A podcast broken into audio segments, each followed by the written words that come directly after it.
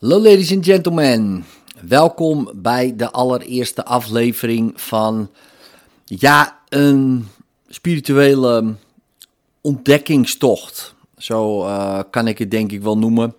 Um, over de cursus in wonderen. Vandaag beginnen we met les 1. Ik zal even lezen wat er in het boek staat in het begin. Dit is een cursus in wonderen. Het is een verplichte cursus, alleen het tijdstip waarop je hem doet staat je vrij. Vrije wil betekent niet dat jij het leerplan kunt vaststellen.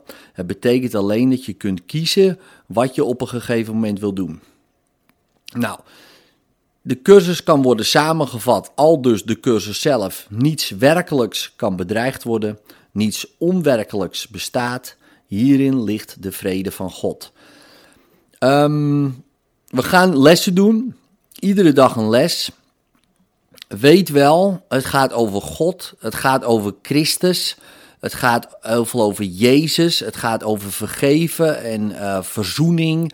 Nou, dat zijn allemaal woorden um, die misschien allerlei dingen kunnen triggeren bij je. Weet, het zijn maar woorden. Waar Christus uh, staat, kan liefde staan, God, liefde, licht. Um, het gaat erom dat je deze wereld gaat doorzien als een verhaal wat jij zelf creëert. En er is maar één ding wat we allemaal gemeen hebben, en dat is het kennen van dat verhaal, oftewel het bewustzijn. Um, sommigen noemen het hoger bewustzijn, sommigen noemen uh, de kenner die het kent. Nou, welk woord je er ook aan wil geven, liefde, uh, dat maakt niet zoveel uit, maar de cursus zelf is, uh, gebruikt heel veel bijbelse woorden, uh, expres ook, om, om juist die woorden weer een andere lading te geven um, en ook zoals ze bedoeld zijn. De eerste les die in de cursus staat, is niets wat ik zie betekent iets. Daar beginnen we mee. Ja, we willen uit hypnose komen, zou je kunnen zeggen. Dus alles wat we om ons heen zien, daar hebben we een woord voor, associaties voor. Dat is onze hypnose en daar willen we uit. Dus de eerste oefening van vandaag. Je kijkt om je heen en je oefent je op dit idee. Dus bijvoorbeeld je ziet een tafel en je zegt tegen jezelf: deze tafel betekent niets. Deze stoel betekent niets. Deze hand betekent niets. Deze voet betekent niets. En je kan natuurlijk ook verder kijken. Die lamp betekent niets. Die schaduw betekent niets. En het maakt niet uit. Het maakt niet uit waar, waar, waar je naar kijkt. Waar je oog op valt, dat noem je op. En dan zeg je dat betekent niets. Dat is de eerste les. En merk op, dit is niet gerangschikt in enige ordening uh, en houdt ook geen rekening met de verschillen.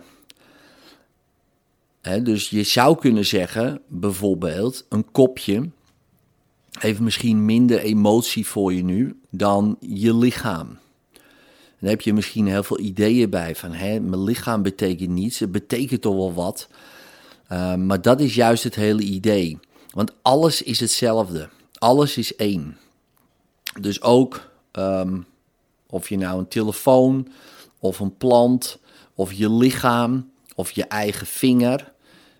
Het betekent niets. Dat is de eerste les. Deze les begin je wanneer je hem luistert. Nu doe je hem. Het liefst ochtends, alle lessen. Um, en deze ook s'avonds. De lessen gaan wel veranderen.